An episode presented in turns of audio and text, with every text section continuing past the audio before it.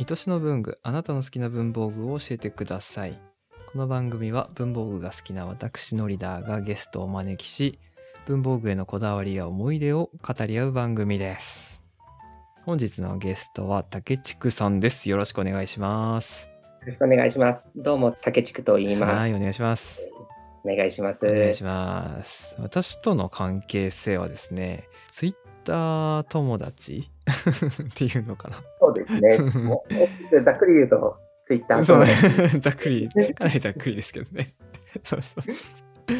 そうそうそう。なんか古典コミュニティとか入ってたかなっていう感じだったんですけど、実はなんかね、抽選落ちてしまったという話をさっき伺って、そうなんですよね。応募したんですけど、うんうんうんダメだったいやみたいで。ー、残念、それはそれ。でもなんか私の中ではかなり常連感があるんですけど。そうですね。まあ、コミュニティには入ってないんですけど、まあ、樋口塾の方や、うんまあ、古典ラジオリスナーの方とか、はい。まあ、多くの方にこう、仲良くしていただいてて、そうですね。なんか、楽しくやってます。入ってないなりに。外側でつながってるっていう感じの。そうですね。はい。はいですね。ありがとうございます。はい。で、今回ね、こう、私と対面というか、オンラインでお話しするのも全く初めてな状態で出演いただいてますけれども。ね。はなんかすごい緊張してい、います。やいや、そんな緊張しないでください。本当に。大したあれではないので。ではではでは、この番組、テーマが文具でして、えー、竹地さんからもですね、何個かお話をいただいてるんですが、今回のテーマはズバリ何でしょうか？はい、えっと、今回のテーマは、細軸のペンです。はい、来ましたよ。書き味じゃない。軸の問題だ。細軸です。そう細軸ですね。まず、まあ、手がちっちゃいんですあよあ、そうね。なんですか。え、ちょっと見せてくださいよ。えああそんな大きくないんですよ、男性にしてなるは。ほど。なはいるほど。うんうんで、もともとバドミントンっていうラ,、まあ、ラケットのスポーツをしてたんですけど、持ち手の、まあ、グリップっていうところを、太さを調節ずっとしてたんうん。うですね。太くしたり細くしたり、どれがいいかなっうんうんてなった時に、はい太いやつより細いやつの方が握りやすいってことに気づいたんです。なるほど。ってなってきてからもうずっとペンとかまでずっと細細く細くなって、へえ。ね、ちょっと悪いですけど、ドクターグリップとうんかうんうんを使ってると、はい手が疲れてきちゃって、ああ、なるほどね。細いペンをずっと使うように、今ね、もう34に今年なりますけど、うんうんずっと 10, 10年、いや、20年ぐらいはずっと細いす すごい。細軸一本で。細い一本でやらせていただいてます。すごいこだわりだ、これは。いやー、すごいですね。なるほど、なるほど。はい。じゃあ、その中学、高校ぐらいから使い始めて、はい。もちろん受験勉強とかもされたのかな？そういう時も、基本的には細軸。そうですね。まあ、資格試験とか、まあ、受験勉強とか、まあ、含め、ずっと細軸でしたね。へーマークシート用のシャーペンとか、うんまあ、鉛筆みたいなやつとかも、え細いタイプのやつを使ってましたね。えへーなるほど、なるほど。ちょっとじゃあ今具体的に使ってるシャーペンだったりボールペンを教えていただいていいですか、今ですね、僕がメインに使っているペンが、パイロット社のレックスグリップっていうペンになります。はい。で、こちらの0.5シャーペンもボールペンも使ってます。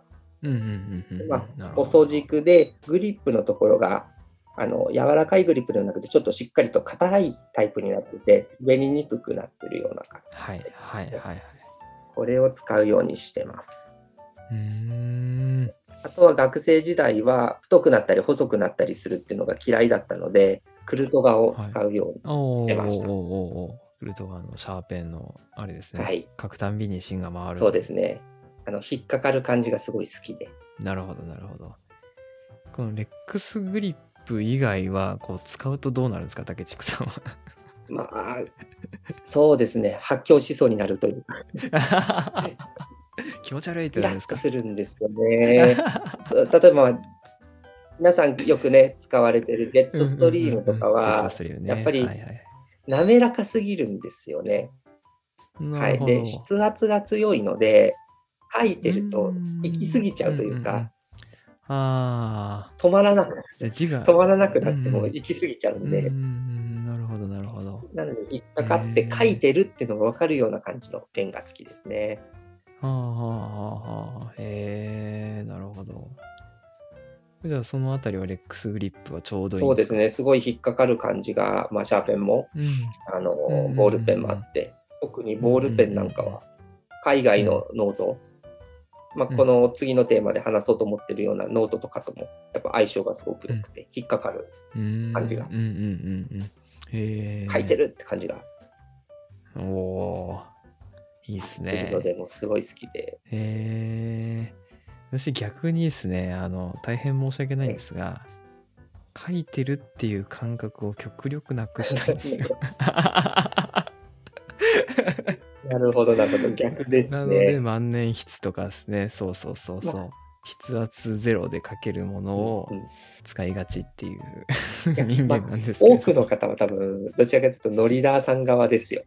いやいやいやいやいやいや、うーん、まあ、ねえ、それがこう多いとかはわかんないですけど、いや、でも、うん、ねえ、僕のレックスグリップ使ってる人、まあ、いるんでしょうけど、いや、いますって。私、だって使ってましたもん、確実に。これあの、レックスグリップっていう名前がちょっとマイナーですけど、そうですね、まあ、このタイプの似たようなやつっていうの結構ありますし、そうそうそうそ一度はこう目にしたことはあるかもしれないですね。名前がね、ちょっう。と、はいはい。ね。名前がなんかこう、見覚えがないというか、聞き覚えがないような感じしますけど、ね、こう、似たような形で振ったらこう出てくるようなシャーペンとかもありますし、うんうんうんうんそう。これちょっと本当聞いてる人はぜひググってみてみて。みてほしいですね。そうですね。そうそうそうそう。これこれシャーペンもボールペンも使ったことあるんで。見たことあるって多分なるとそう思います。そうそうそうそう。ね、結構カラーバリエーションもありますし、そうですね。で0.5以外にも0.3のシャーペンとうん7、7のボールペンとかがあるんですね。で、赤とか黒とか、ボールペンは、はい、バリエーション結構ありますし、なんせ安い。そうですね、100円、110円かな、消費税と。うんうん。税込み110円です。ホームセンターとか行ったらもうちょっと安いかもしれないですね。100円切ってくるかもしれないですね。うんうんうんガシガシ使えて、うん。うん。ねまあ、折れたりすることはよっぽどないですけど、先っぽ悪くなったりとかっていうのもあるんで、変えたりとかできますし。これもう、インクがなくなったら返信を買うんですか？そうですね、基本は返信を買いますが、返信を置いてるお店がうん。少ないので、私も見たことないっすね。まあ、探してないからなんだろうけど。うん。そうですね、まあね、ジェットストリームであったり、ドクターグリップとかの返信はよく置いてますけどうんうん、うんうんまあうん100円だったらもう返信買う前に、新しいの買っちゃえよっていう、多分あれだと、確かに確かメッセージだとは思ってますけど、に。なるほど。えー、いや、ちょっと本当に、本当にこれ聞いてる方、あの、ふんふんじゃなくて、ちゃんと調べてくださいよ。ふんふんって言ってる場合じゃないですからね。はい。見てほしいですうんね。ですね。はい。え、竹下さん、これもう一個、こう、鉛筆シリーズでいただいてるじゃないですか。あこれもちょっといいですか？この鉛筆シリーズはですね、えっ、と、市川市ですね、千葉の。うんに、文福堂さんっていう、あの、町の文具店ですね、があるんですけど、そちらの店主の方がオリジナルで出している文具なんですよね。うん。で、えっ、と、7センチ、8センチぐらいですかね、長さでしたら。うんうんうんうん。短い鉛筆なんですよ。うん。で、まあ、短い。短いですよね。で、手に収まるサイズなので、うん。もうこれがね、すごい力入りやすくて書きやすい。へめちゃくちゃ書えき。やすい。へえ、長いやつより短いやつの方がいいんです、ね、の方がいいです。なるほど。で、まあ、筆箱にも収まるっていうね。うんうんうん長いやつだと、それこそ17、8センチぐらい多分あると思うんですよ。うん。うんうんうんうん。で、普通の鉛筆ですね、長さが。うんうん、で、それにキャップ、鉛筆キャップをつけたら、もう筆箱多分入らなくないですか？確かに入らないものありますよねギ。ュッとこう収めないと入らなくなってくるんで。そう。で、キャップを詰めすぎてキャップが割れたりするんですよ、まあた。そうなんです。そうなんです そうそう。あのね、キャップ割れちゃう現象はありますよね。よくやってたな。そう。でね、まあ、短いなら短短くなればなるほど、今度は補助具ですかね。補助軸が出るんで、銀色のやつありますね。あれを使うと、なんかちょっはいと、製図とかしてる人っぽくなるじゃないですか。かっこいいっていうのもあって、もう、多分すぐに面白い7センチとか8センチなんで、すぐにもう補す助具から始めれる。補助具使いたいゆえにみたいな。補助具使いたいゆえに、補助具、補助具結構買ってましたね。だから4本ぐらい持ってましたね。なるほど、なるほど。面白い。で、えマークシートとかするとき鉛筆が良かったので、ももう、専門学校行ってたんですけど、うんうんマークシート式だったんで、はい。もうずっとそれ使って補助具でわーって書いてましたね。へえ、なるほど。すごいねいいですよ。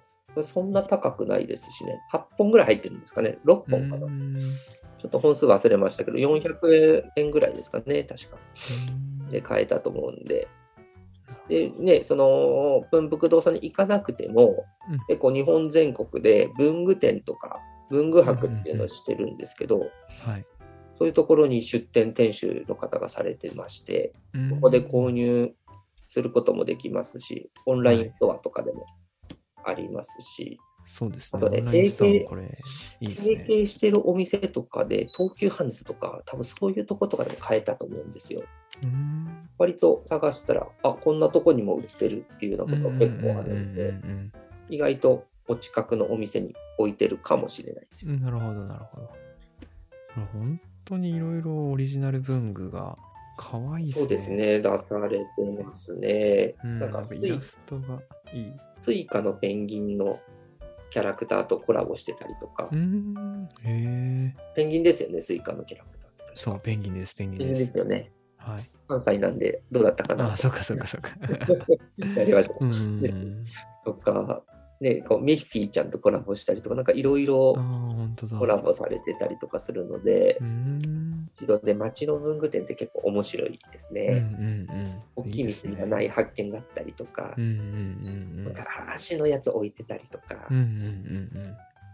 海外の知らないメーカーとかもあったりしますし、独自に取り寄せてたりとかするので、へえ、すごいな。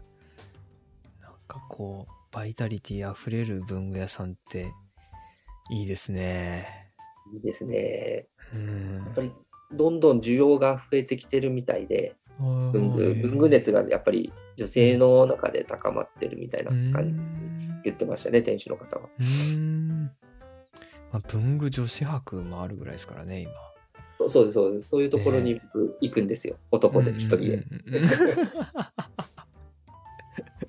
行きたいなぁ、私も。うん。ね、皆さんと行くといいかもしれないですね。関東とかは結構してるんじゃないですそうかね。ですね、そうですね。